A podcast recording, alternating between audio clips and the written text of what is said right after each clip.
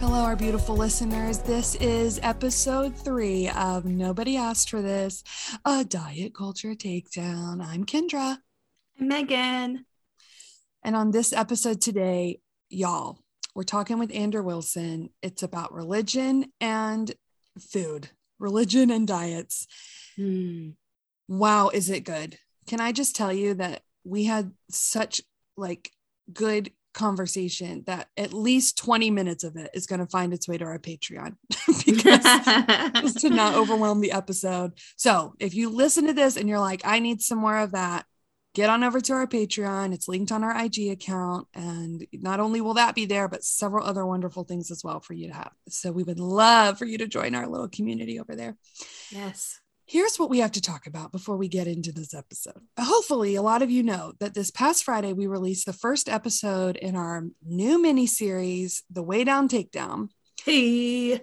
Hey! Where we really get into this docu-series that is on H B O called The Weigh Down, about the Weigh Down Workshop and Remnant Fellowship Church in Nashville. Because we are the podcast that we are, and we have, uh, you know, Megan is in Nashville. A number of our guests live in Nashville.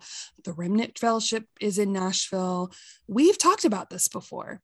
Right. And in today's episode with Ander, we talk about it again. But we want to be, just remind you that all of our interviews basically for this season were recorded at minimum a year ago. Mm-hmm. And this one was recorded in twenty nineteen. So without giving too much away for those who are like, I'm going to go watch the I'm going to go watch the episodes, the H B O episodes, and I'm going to stay away from the media telling me what's up to date right now with the Remnant Church. Just know that events that have unfolded in the last year, yeah, we recorded this before that happened. Right. Uh, we're real excited about this miniseries. We're, I mean, it's kind of all of a sudden it was like, oh, this is happening. We're, they're, they're shedding a light on this re- hugely problematic Oh, church, as they call themselves, or cult, as we might refer to them. And we're going to be doing these mini series as we can. And if you didn't catch it, go back and listen to it. But we're also really excited. Megan, do you want to share about our amazing news? Yes, I do. Okay. So the reason that I even know, even found out about the Remnant Fellowship in the first place was through a friend, a personal friend, and also friend of the podcast, if that's the thing. Um, Haley Osher, who actually attended the Remnant Fellowship one time on a recruitment night. Um, spoiler, spoiler alert. If your church has recruitment nights, it might be a guilt. Uh, so we're going to have her on an episode and she's going to tell us about what she experienced there and what it was like to be there in the presence of Gwen. Yes. Yeah, I'm really excited to hear from uh, Haley about her experience there. And I'm really grateful that she's willing to share it. Yeah. Because, you know, if you're watching the docuseries, you know, there's a lot. It's wild. It's real wild. So as always, we just want to let you know, we do talk about diets and specific language mm-hmm. of diets within the church, outside of the church. Um, so take care of yourself. Listen if that feels good to you. And if it doesn't, don't listen. And as always, this podcast is for information and education purposes only. Please do not take anything we say as professional advice. And now it's time for Shut the Fuck Up, where we talk about diet culture in pop culture. In our interview today with Ander Wilson, she shares with us ways that we see religious language show up culture, just within culture, particularly how it is used in, you know, we'll call them main, mainstream or secular diet programs. Yeah. Um, yep, which yep, is yep, always yep. just a fascinating thing to talk about. Yeah. And so, you know, like talking about Atkins and how we talk about it being the last supper, you know, like the last big meal before you decide to start a diet. It's mm-hmm. like crazy, just a whole lot of stuff. I decided um, um, we're all very aware that there are, uh, even within Christendom, we'll say specifically, there are a lot of authors out there who mm-hmm. are real desperate to make a dollar and real desperate to prey on your insecurities yeah. and really want to mess with you. And so they write books where they claim that the, that the way to Jesus and the way to God is through the food you eat. So I did a little, you know, a pretty simple Google search that we're all capable of doing yeah. and found a whole list of books, and some of these titles, y'all, I just can't. Okay. These are book titles, book titles for authors who, I mean, I guess they're Christians and they have written these diet books, like Let's Diet with Jesus. Thankfully, that is not the name of any of these books. Please, nobody get any ideas and write that book. But anyway, so, okay. So here's the list. Okay. Um, and I have no authors attached to these because I'm not trying to give anyone any kind Great. of props or credit Great. for any of this. Great. Okay. I like that. For all you know, I made them up. No, I did not. These are real books, you guys. These are real books, real stories with real people. Viewer discretion is advised. You guys, serious. What show says that? Law and Order? Anyway. Yeah. The Maker's Way. Mm-mm. That could be about, I'm a crafter. That diet and Jesus, not the thing I think about. It sounds very crafty or like pottery even. Pottery yeah. tips. Pottery tips with Joanne. Well, and that could very well be a um, making pottery with Jesus. You yeah. know, Jesus is the potter. Anyway. And we are the okay. clay. Mm-hmm. And we are the clay. That's right. Um, healthy eating God's way. Huh. Mm. God, I just can't remember like much in the Bible about like what to eat past like, past like the hooved stuff and shrimp. Like, of you the know, Old Testament. Yeah.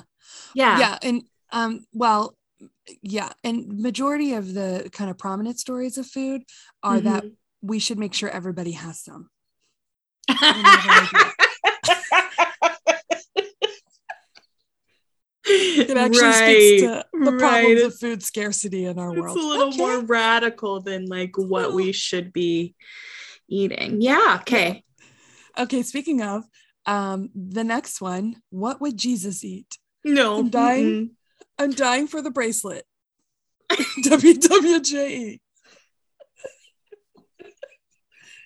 Oh, I'm going to make myself one of those because I'm, I'm a yeah. crafty human yeah. and I'm going to wear it. And people ask me, what does that mean? I'm like, well, y'all remember what would Jesus do? This is this what is would Jesus what eat. would Jesus eat? It's like a holier thing. Um, The next oh one's gosh. called the Pray Fit diet, which I don't even want to talk about. Pray okay. Fit. This okay. one's hard, y'all. Just be prepared. This next one is called Freedom from Emotional Eating, a oh, weight mm-mm. loss Bible study. Yikes. Yikes. Yikes. Also, I would just like to point out that even intuitive eating, which like a lot of people kind of, kind of consider like the latest um, most evidence-based sort of way to eat th- without restriction, but is still like supportive if you want to pursue health.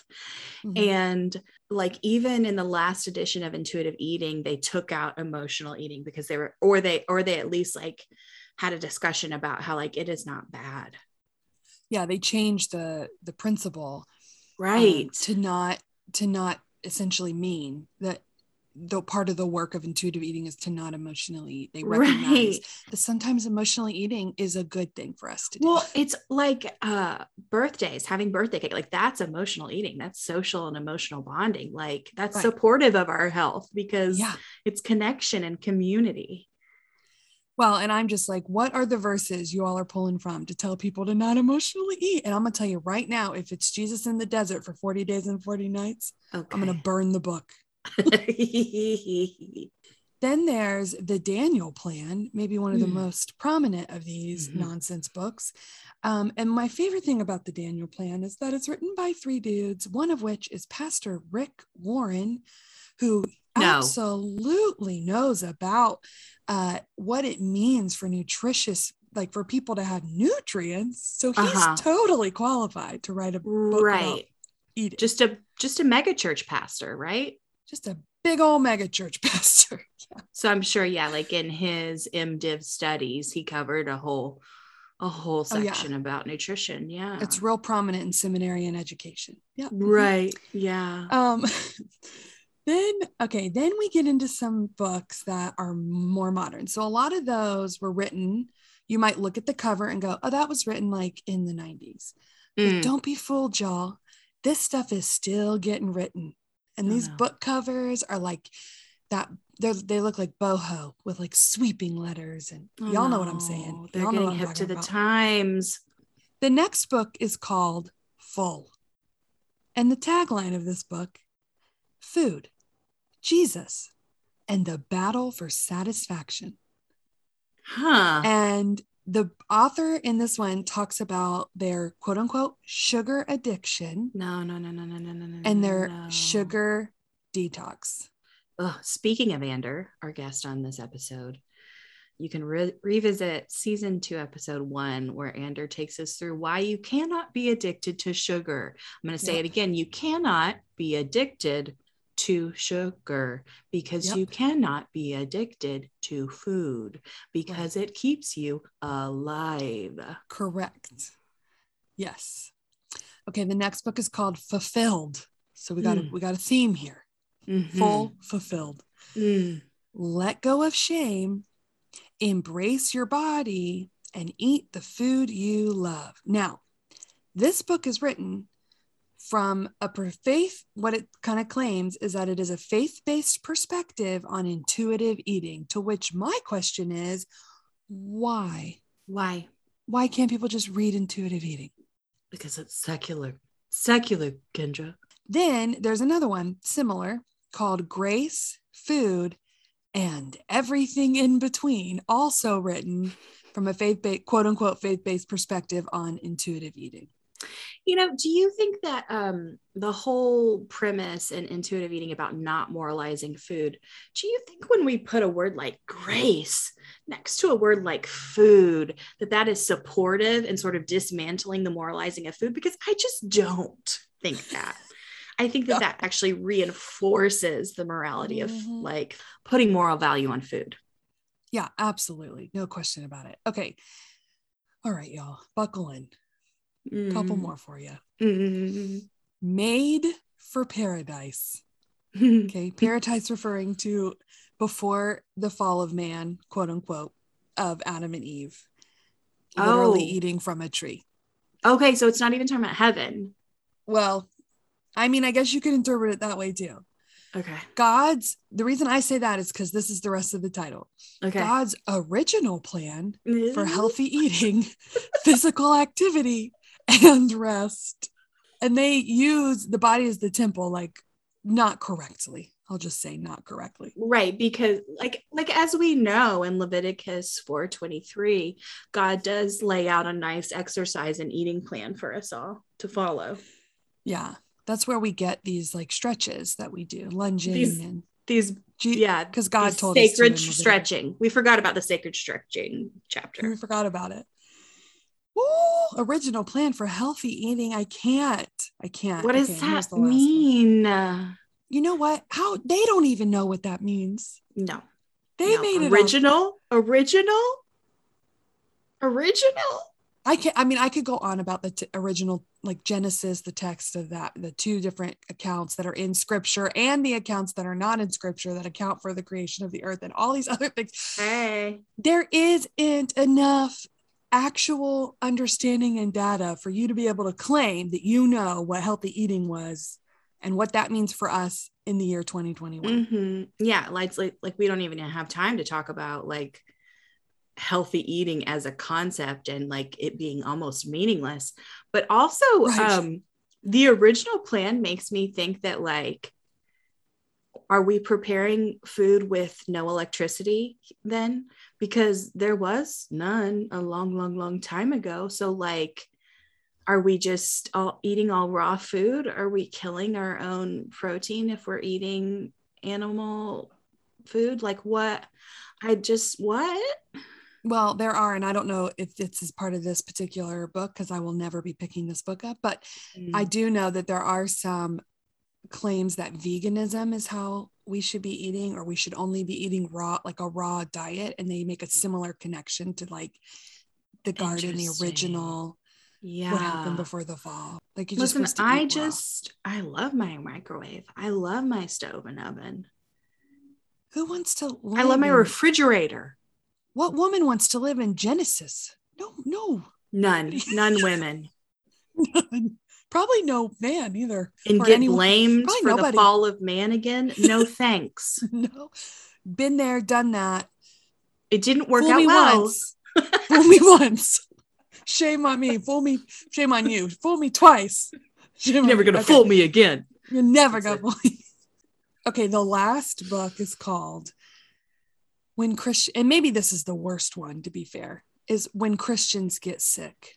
And it's written by a guy, I think a guy, who had cancer and then makes some connections to what we need to eat so we don't get cancer. You know, and now I have gone from sad to mad. And other things, but yeah. And rage as a as a daughter of a man that had cancer and then a stroke and is now passed. I want to fucking slap this person. I'll probably slap them in my dreams tonight, honestly. Cool. Um wow, how problematic. So problematic. And here's what we have to say to these people who continue to manipulate um, and profit, attempt mm-hmm. to profit mm-hmm. off the vulnerabilities mm-hmm. of people of society mm-hmm. in the name of Christianity, in the name of Jesus. I would like to, on behalf of Jesus, say, shut the fuck up. Did you hear that, everyone? Kendra is now speaking on behalf of Jesus, and she and Jesus say, shut the fuck up. Okay. I'm just jokes, picturing jokes, jokes, jokes, jokes, jokes, sure, sure, sure. But also it's a fun little experiment in your mind, a thought experiment to think about, like, if you've heard the story of Jesus overturning the tables in the temple because they were selling things, like, just picture all these books on all these tables and Jesus like running through, turning them over, turning them over left and right, like he's Teresa Giudice, and just taking this shit. He down. was big mad. Jesus was big mad when that happened. Mm-hmm. Yeah, because they were doing exactly what these people were doing, mm-hmm. which was taking advantage of the of the vulnerable in the te- in the yeah. temple. Mm. Mm. All right, so just, you know, hi everyone, just like shut the fuck up, okay? Thank you. Mm-hmm. Bye.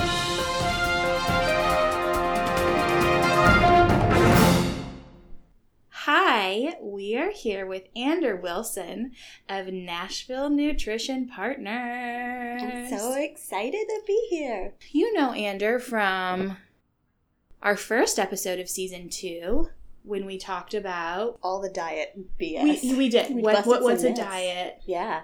And why is it problematic? Tell us your qualifications. I'm a registered dietitian, nutritionist, a licensed dietitian in the state of Tennessee. That means that I've got a bachelor's degree and a master's degree and have completed a dietetic internship, which is really similar to like a residency. Okay. Um, my undergraduate degree is in nutrition and dietetics, so that is how individual nutrients affect your body. And then my master's degree is in sustainable food systems, so that is looking at the context in which people make food choices. The combination of the micro, looking at individual nutrients, and then the macro at the big picture influences the way that I work with clients and my own interests and study. So you do one-on-one? I do one-on-one nutrition therapy with clients in our office in East Nashville. I specialize in women's health and eating disorders. I love helping people figure out how to take care of themselves without using diets. I also love helping clients figure out complicated puzzles. So like when you've got a few things going on and it's not so straightforward, that's that's my favorite. So when we talked about doing an episode with you, mm-hmm. we were like, what do you want to talk about? And you were like, religion and diet culture. You know, two like pretty neutral yeah. topics. Yeah. super like no controversy. Yeah, everybody agrees on yeah. all the things related to those topics. Mm-hmm. Yeah, totally. Ander, what made you curious about the connection between religion and dieting? Ooh, so a few things. Um, first, I am just always curious about new takes, um, new and interesting ways to view food. So because this is my profession and because I'm an eight, like I go all in, um, which means that I can also get burnout on certain topics. So I get bored and I just love any new way of looking at health, nutrition, and food. And I saw that one of my favorite scholars, her name is Doctor Emily Contois, she had written a paper on the theology of dieting. And I was like, oh my God, let me go dive into that. Mm-hmm. Um, and then secondly, I think it, it also helped me to go back and understand my upbringing differently and the church. And then third, um, my clients. I see a lot of clients, I mean, a few times a week who um, come in and have had some uh, interaction with either a faith-based or like devotional dieting thing um, that week or since our last session, or they're unpacking those connections um, in their past. And when the, when, you know, religion, when, when your religion is tied up or connected at all into, you know, weight loss, and we do the work of trying to dismantle this fat phobia and understand health differently. So when we start to remove some of those things, if they're attached to religious uh, ideas, then that can be super unsettling. Yeah. So um, it's relevant in my clients' lives, and so that means it's relevant in my life. Tell us a little bit about your religious background, and then I want us to sort of chime in with our backgrounds just to bring clarity to the conversation. And yeah, I think that's really helpful because uh, so I grew up Christian, um, Southern Baptist in a small town in an all-white church in uh, the suburbs, Charlotte, North Carolina. Okay. So outside of there. I was also homeschooled, which brings in a whole different religious element, and we were definitely homeschooled for religious reasons. Currently, I consider myself a Christian. I would not consider myself evangelical. Um, I don't know that everyone else would consider me Christian, but I think that's a personal thing. And my family and I attend a um, really progressive church sporadically. It's right down the street.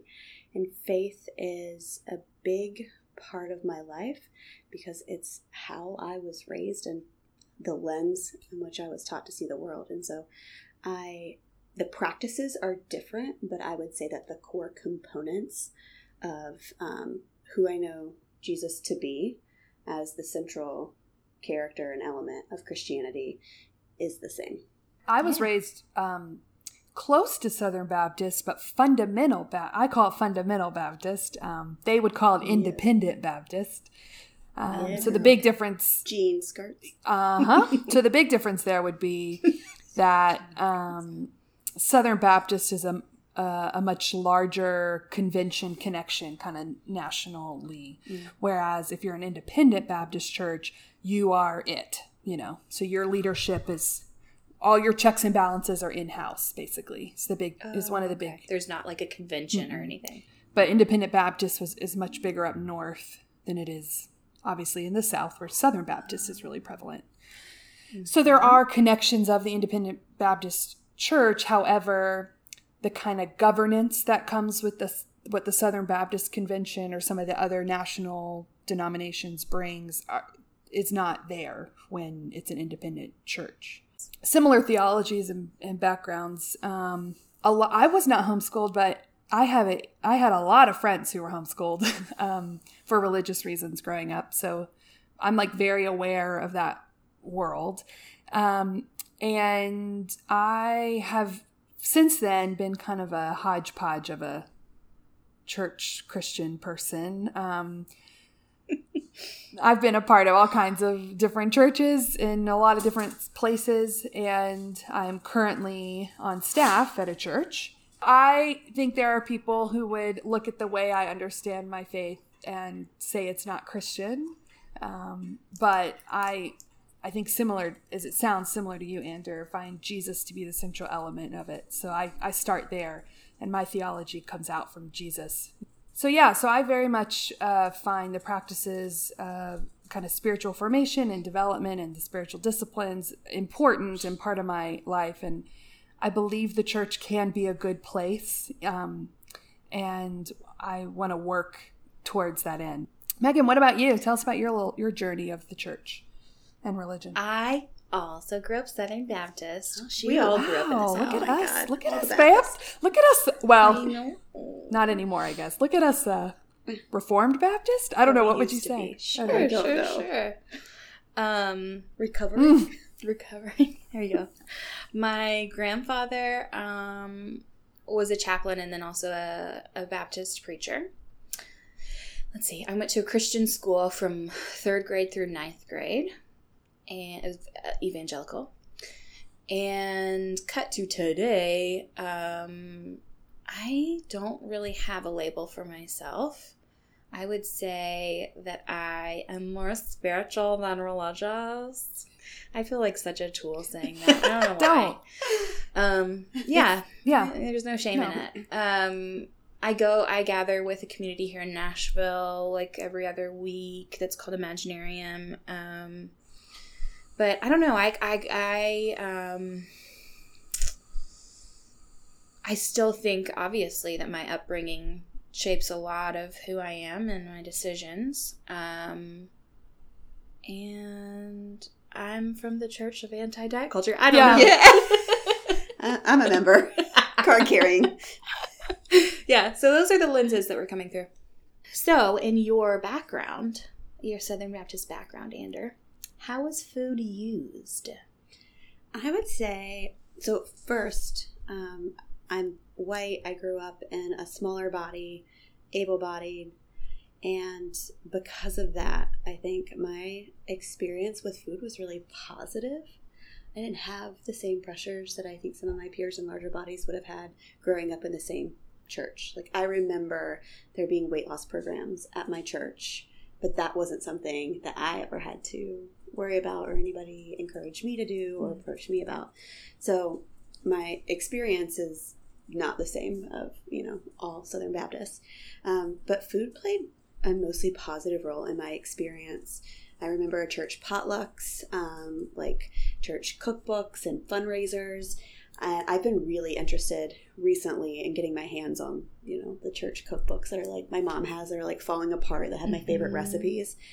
Um, my mom was diagnosed with cancer when I was in middle school. And I remember whenever she started treatment, for a solid year, we had dinner brought to our house. I want to say almost every day. Wow. wow. Um, there were four of us. Like, my mom was young. She was in her thirties, um, four kids.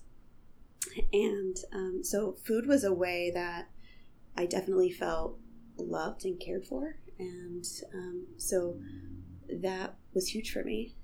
I also grew up really gravitating towards um, hunger and poverty and food insecurity stories that I heard about, um, and in terms of like missions and like, hey, yeah. there are these um, quote unquote helpless people mm-hmm. on the other end of the world. Here's what we can do to help. And I was all about that. That's actually how I got into nutrition, is was really interested in world hunger. Um, but I didn't know what on earth do you do to study that. I should have studied public health, but I didn't know what public health was right. growing up in a small town. Um, so I studied nutrition, and I got into that and learned that actually that has nothing to do with any of with, that. With lack of nutrition information is not why we yeah. got like a lack of democracy on the other end of the world. Um, so in that aspect, food was really positive. Um, on the other hand, I... remember fat jokes from the pulpit. I remember Weigh Down Workshop, which is a diet program that was in our church. Um, I remember there being a lot of talk, of course, in youth group about like bodies, mm-hmm. and um, we can get into bodies later. But um, yeah, it was mostly positive, but I think that has a lot to do with my privilege of the, the body size that I occupied. Um, I think that other people probably had different experiences. Yeah. I'm just remembering a church-sponsored diet that my mom did. It was called First Place, first of all. And I'm remembering... Because Jesus is a winner. And you should be too. Yeah, that's right. Um, and it was all women. And I wonder if that was specified in the curriculum or if that was... Either, either way, that's an interesting yeah. thing to think about, I think. I was just saying this to Megan, like... What, two days ago, I was watching Grey's Anatomy, and there's this great scene at the end mm-hmm. of this episode where it's the directorial debut of Ellen Pompeo, who's the lead of Grey's Anatomy. Little shout yeah. out. Anyway, because she needs it. Um, she's got a twenty million dollars deal, highest paid. Anyway, whatever. Um, and it's... Uh, the what's happened is one of the lead characters' uh, mothers has passed... Her mother has passed away, and these other two, that her sisters, have brought her home, and they call themselves sisters. And the scene is um, the, this this Maggie's her name, the one who's lost her mom, is sitting at the dining room table with a pan of half-eaten lasagna in front of her and a fork, but she's not doing anything or moving. And the other two sisters come into the room to find her there, and just with no talking, sit down, grab forks, and start eating the lasagna, which then prompts Maggie to start eating the lasagna. Just this really beautiful moment of how, like, food was really central to that. Like, they didn't need to say anything. They just were being present with each other. And it got me thinking about how often food is used in the church for, I mean, just like you were saying, Andrew, you were brought meals, you know, for the, a solid year when your mom was diagnosed with cancer. And it's like, what do we do when people get married in the church? We eat cake. What do we do when a baby is born or somebody is ill? You take them food. What do you do when, as a sacrament, what do we do as for the Lord's Supper? We eat bread and drink wine or juice, right? What do you do? I mean, it's just on and on, like these food, these kind of ritualistic things that we do around food. And I, similarly to you, have, have a pretty positive experience with that. I mean, I remember, like, ice cream socials were, like, the best thing in the whole yeah. entire world. Mm-hmm. You mean I can have yeah. multiple kinds of ice cream, and you're going to have, like, a table full of toppings for me to choose from? I mean, you know. And and was yours homemade? Like, our ice cream socials, people brought homemade oh, yeah. ice cream. And you heard the churn going. So. No. Mm-mm. I think ours was, like, mm, sorry. Kroger brand or something. I didn't care. It was ice cream. Still good. But, yeah. So it's like this, such a mixed message, I mean, I feel like is what was happening. And so I'm wondering if there are examples like food restriction or just food in general, how it was used in your religious context growing up. Certainly communion. And when I think about, okay, what is the purpose of communion? And you as like the official religious oh gosh I don't want that title. you can you can fill in the blanks there, but from my understanding it was so that we can remember. Mm-hmm. So food as um, a way to remember, and that's kind of how I feel about the church cookbooks. It's like I want these recipes, so it's a way for me to remember. Yeah, yeah. um I also think there I can think about other ways in which food was used in a really problematic way. Can we talk about yeah. that? So certainly the dieting and like the Weigh Down Workshop um, and restricting food. I think also just conversations about dieting, um, very similar to, you know, the, these same conversations happen, happen in secular circles as well.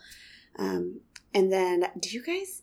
Did any of you ever have the forty-hour famine or the thirty-hour mm-hmm. famine? It was like, we're going to raise money for like World Vision or something. Mm-hmm. And oh. we're going to ask teenagers. Teenagers. Teenagers, like think about teenage girls, to fast.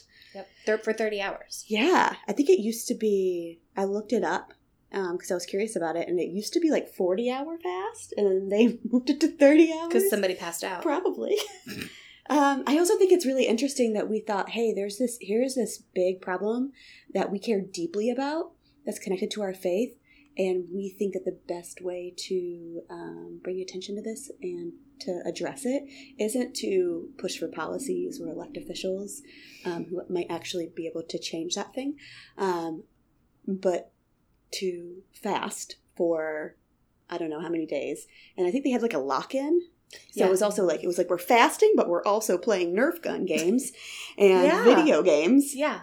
So like you're playing while you're also trying to dip your toe into this very real like humanitarian crisis. Um, to and raise, try it on. Yeah, try That's it on. Weird. So you're appropriating. Yeah. Um, and you're yeah, and you're they're suffering. And you're centering your yourself in the problem totally. as opposed to mm-hmm. trying to center those actually affected. Yeah. Yeah. Um, so there was that thing. Mm-hmm. And I don't, I don't remember participating.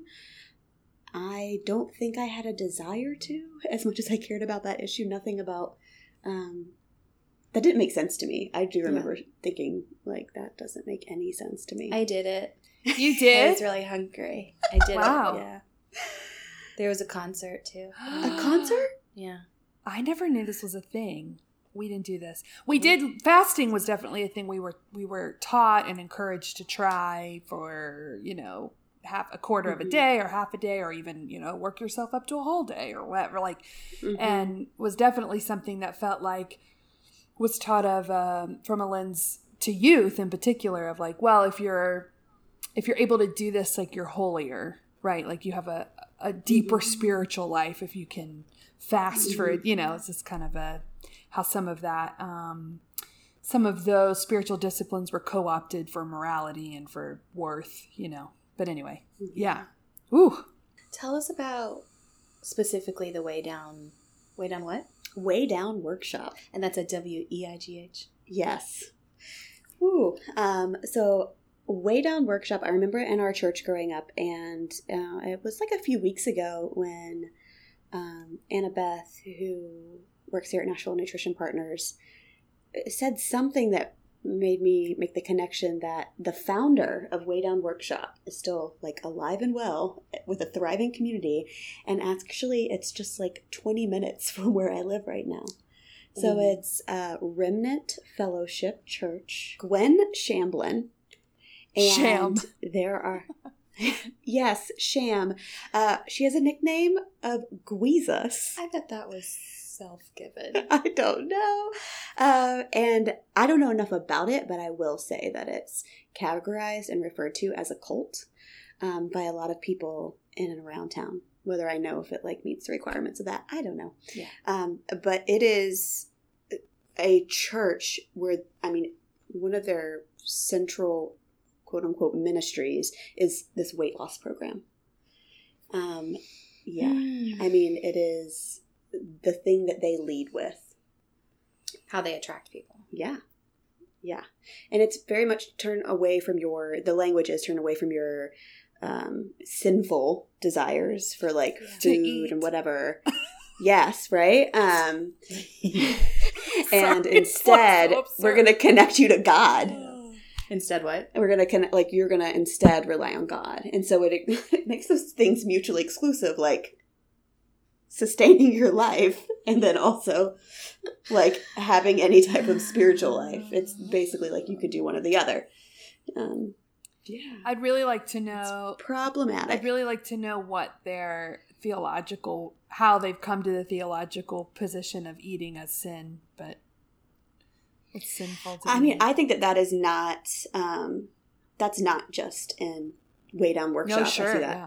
Ev- everywhere. Yeah. And I think that's from, you know, what we know about food and how it interacts in the body and uh, metabolism and physiology is newer, but our religious understanding and values and scripture is ancient. Mm. Mm. And that has a stronger hold. This is, I guess, the meaning that I've made of my experience with clients is that has a much stronger hold than newer science. So the view of food as um, good or bad, or of the desire to eat as a human desire, so inherently sinful, mm-hmm. um, and the, and then having shame and guilt around that, mm-hmm. um, that is a way that they make meaning of very normal biological experiences of hunger and fullness and cravings. Um, but instead of seeing this as like, oh, this is how like our bodies are made, and this is my body taking care of me, and this is a very normal reaction. Um, it's the ties to morality are much stronger and much more deeply rooted and also consistent with the way, I mean, we've got Protestant, Christian um, undertones and like everything. Yeah, right, right. Um, so you've talked a little bit about how when you tie food rules, let's say, to something very deeply ingrained like religion and something that is so much a part of our identity, it's really hard to separate those two.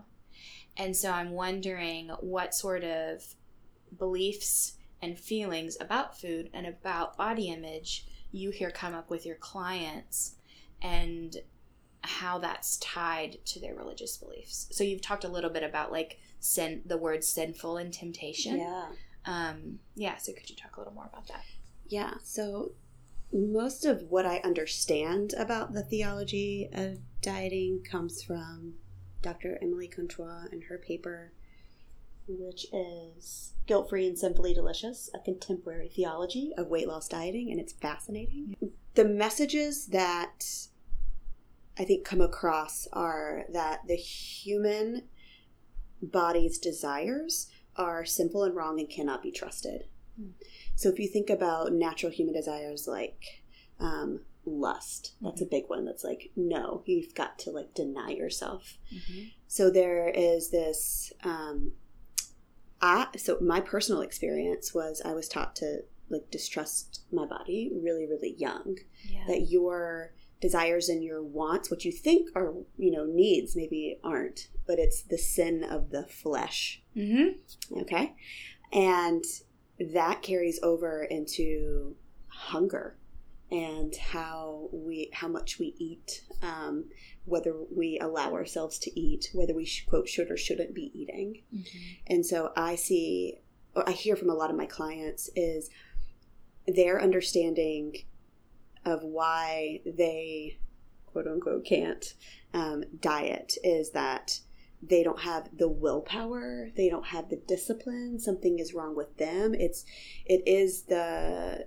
The, sto- the the story of the fall of man, which is that I am broken, I right. am inherently broken or sinful, and that I, yeah, that I'm not going to be enough, and I need salvation from, you know, some set of rules, some system um, to help me because I can't trust myself. Right. Whenever my clients come in and they're, you know, explaining to me using words like guilt and shame and I should be able to do better, um, I need to be more disciplined, I need to have more willpower, then I get to have a conversation with them like, hey, do you know about how the body works, how the body uses carbs and fats and proteins, and how it um, whenever you are restricting food, how it makes those hunger cravings stronger, and that's actually your body taking care of you because you need carbohydrates for your brain to work, you know. So we get to have trying to keep you alive. I know, a fun um, science lesson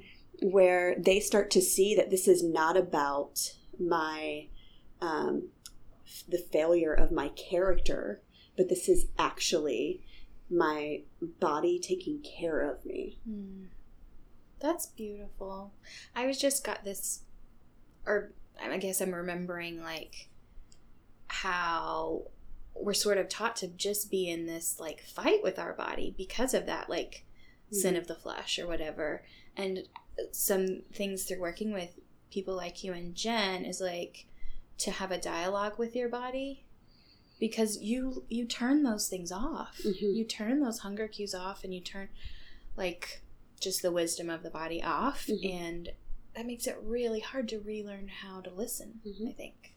And if if you think about it, if you grow up in like a fundamentalist um, Christian religion where it's, you know, they're reading the Bible literally and they're saying, turn off all of your wants, needs, and desires, mm-hmm. and we are going to do everything according to Scripture, however you're interpreting that, because we all have a lens in which we interpret Scripture.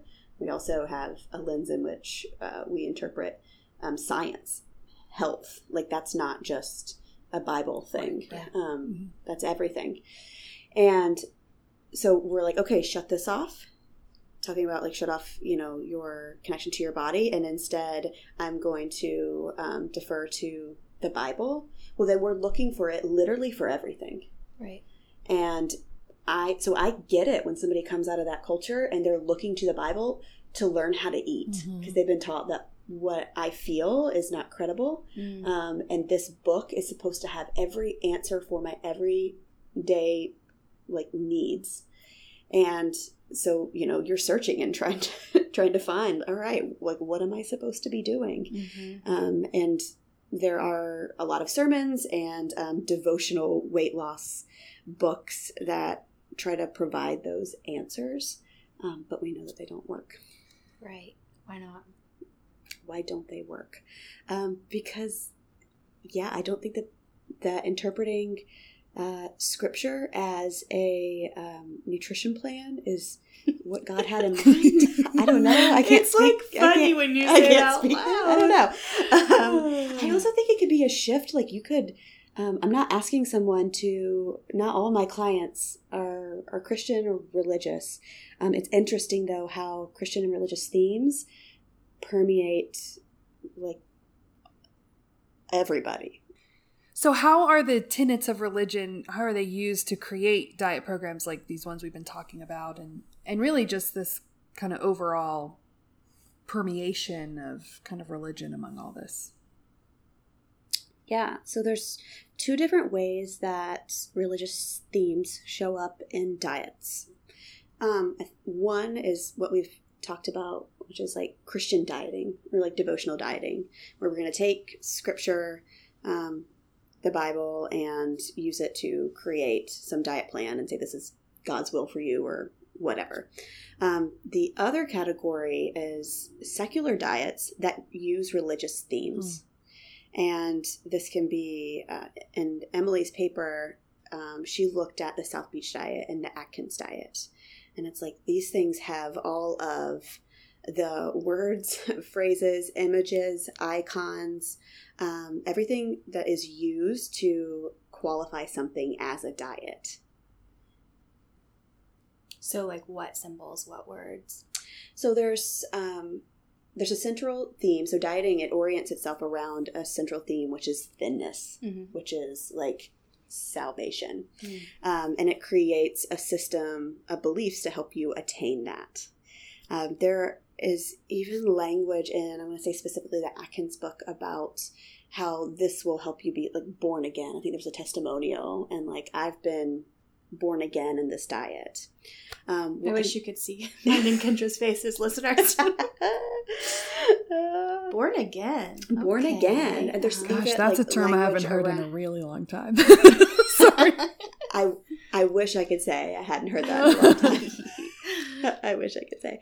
Um, but the rituals and practices like counting um, calories, measuring, tracking, how do we live up, um, that is all really similar to everything that um, makes up a religion.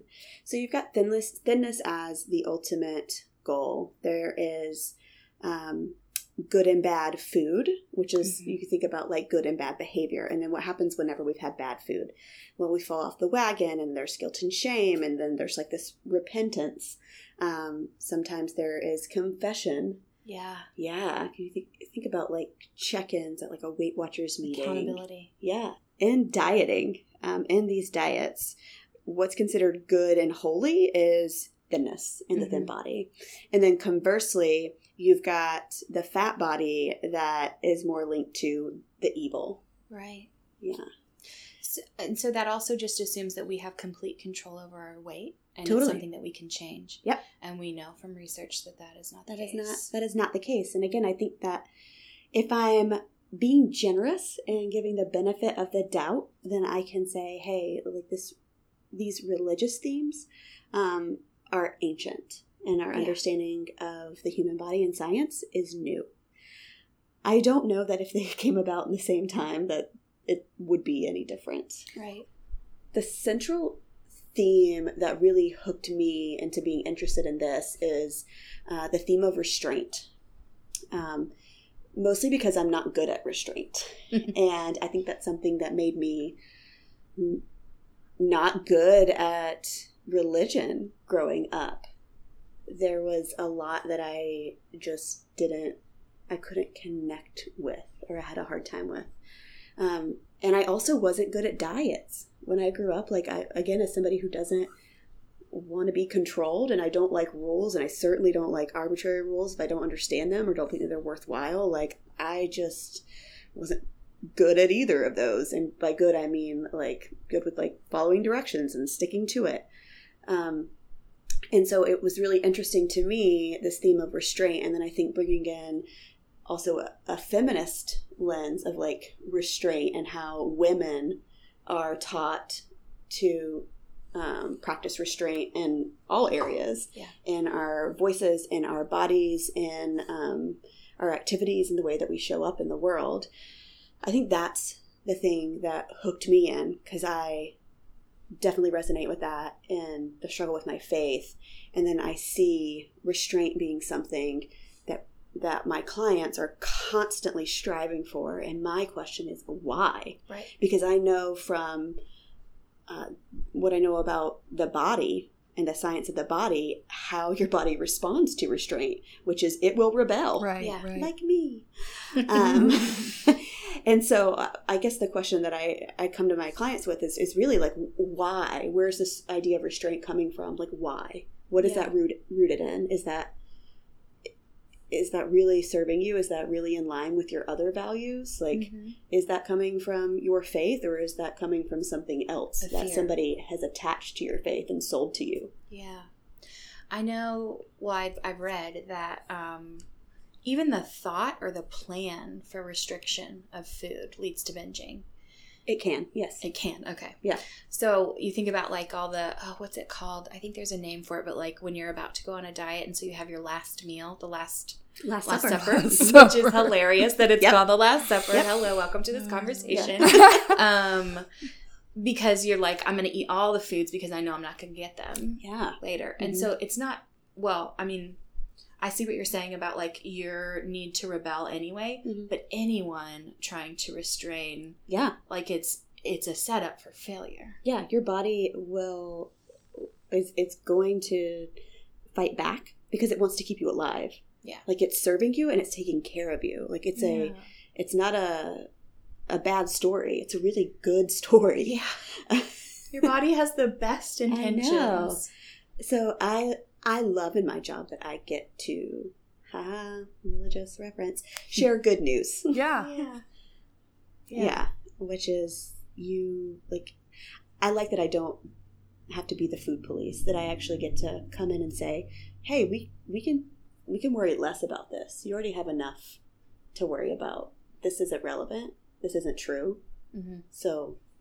Like, let's, let's let go. Yeah, let's let go and, and, and focus on something else. And I think if the but if it, the church were doing their its job, it would it would be doing the same thing of, you know, let's let go of some of this other stuff and let's this is what the good news you know the good news is. And mm-hmm. I think it was Nadia. I've heard Nadia Bolz-Weber say this before. A Lutheran minister. Is she the who talks about purity culture? Yeah. Mm-hmm. But I heard her speak at a conference once, and she said the statement of like, I'm a, I'm a minister. My job is to, um, it's to m- help you understand that God loves you. That, you know, it's to understand the gospel, the end. It's not to worry about your quote unquote moral choices or your, you know what I mean? Like right. this is, this yeah. is my job. That's what I'm, that's what I'm mm-hmm. ordained and called to do. And so often I think, um, there's like more to that for a lot of other ministers or kind of within the church, like we're talking about, like, well, but if you understand God's love, then you will also do all these things, you know? Um, I, I think that's a, um, the word to bring in here is, uh, consumption and consumerism mm-hmm. and how that influences this. So how do you, yeah. how do these weight loss programs come out of churches mm-hmm. as products to be consumed? And then also, the tension between this uh, value of restraint and also the American identity mm. as consumers. Yeah. And we're doing both of that and wrestling with those multiple, those, yeah, multiple identities. Because yeah. production rates plays a big role in that. Like the, the obsession with health is leads to dieting because we think that those are the same things. Mm-hmm. And we want health so that we can produce more and more and more and more and more. Mm-hmm. And we want to produce more and more and more and more because capitalism. Yes. And so that we can consume more and more and more. Mm-hmm. Thank you so much, Ander, for joining us and for having this conversation. It's such an important one, and it's so nuanced. And I feel like we only scratched the surface. Thank you so much for having me and for being conversation partners. Another fantastic interview on the books with Ander Wilson. Wow, wow, wow. I always learn another new thing when I go back and listen again, like every every pass of the interview. Yeah, right. I'm like, oh yeah, that. It's like that new thing, another new thing, even though I was there for the interview. Yeah. But sometimes it takes some time to process. So we just want to let you know, Nashville Nutrition Partners, is, which is uh, obviously in Nashville, but Ander is a, one of the co-founders of Nashville Nutrition Partners. They have a ton of dietitians on staff, all with different specialties. You can go to their website and fill out a form, and they will help you get connected to the right fit for you. Um, and all of their dietitians are weight inclusive, and they work from a weight neutral approach, which is what yeah. we love to see. Yes, we do. Yes, they do virtual uh, options as well. And they did virtual before the pandemic because you don't have to be in Nashville. You can mm-hmm. be anywhere, and you can be part of the practice. And one of the coolest things is that they take insurance. If you're yes. in Tennessee and you have Tennessee insurance, they will take it. So let them know, because they will help find out how much of what, you know, the cost can be covered through your insurance.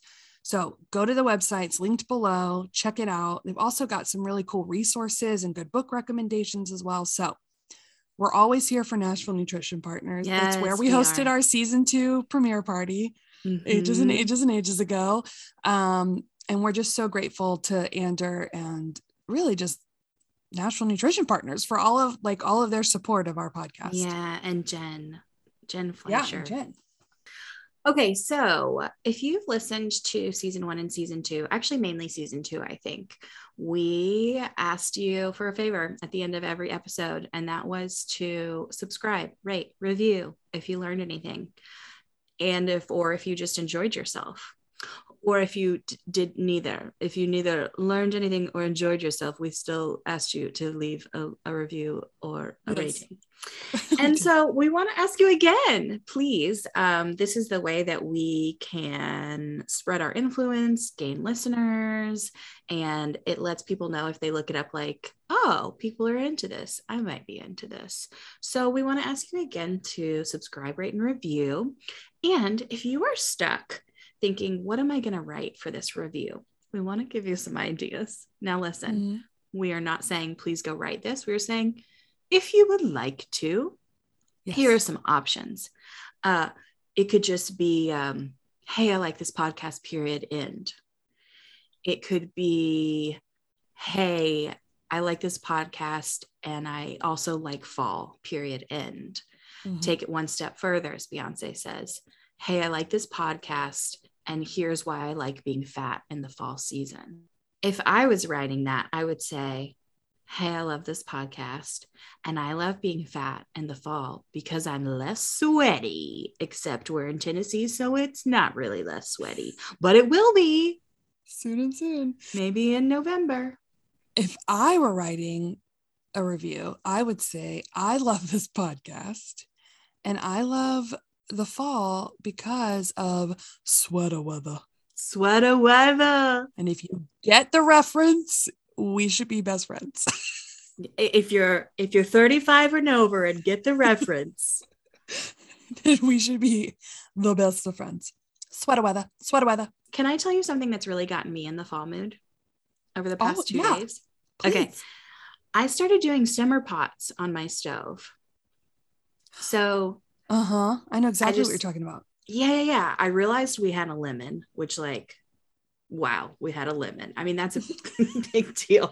It also means that there's a recipe that I was supposed to make that I didn't. But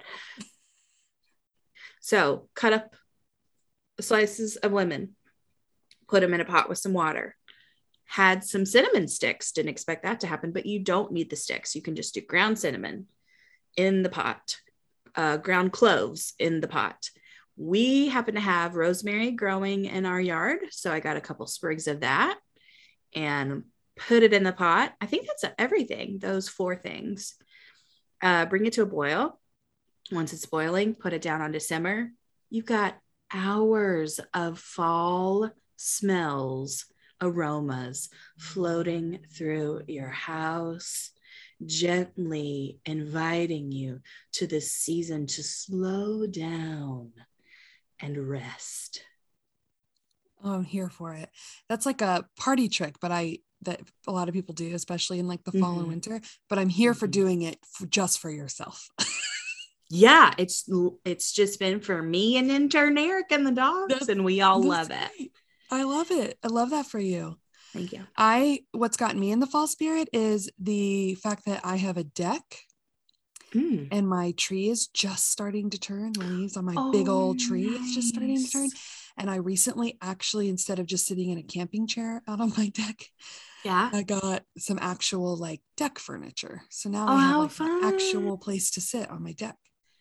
Uh, yellow, orange, maroon. What color are we talking? What, the tree or my deck furniture? The leaves. The leaves. So the tree's green. Don't ask. I should be able to tell you what kind of tree it is, and I can't. Oh, not expected. It's gigantic though, and um, yeah, so it's it, a yard so tree. It's currently mostly we'll green. It's a yard tree, yeah, and it is just starting to turn yellow. Like just some of the leaves, like mostly exposed to the sun, are just starting to turn yellow, and they'll turn yellow, mm-hmm. and then they'll turn orange, and then they'll turn deep red, and then they'll oh, all yeah. die. That's what. Yes, and then they'll all die. And then it'll all die, and winter will be here, and hopefully that won't take only two weeks to happen. But yes, like hopefully. Yeah. I get to enjoy it. Okay, listeners, hashtag Fat Girl Fall. We love to see it. And be safe out there. We'll see you next time. We'll talk to you next time.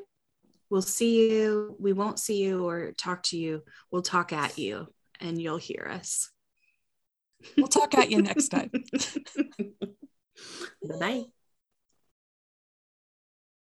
Um. Yep. Okay. We're almost done, Percy. Just hold on. You can bark. Leave it in. Leave it in. Yeah. You can bark in a minute.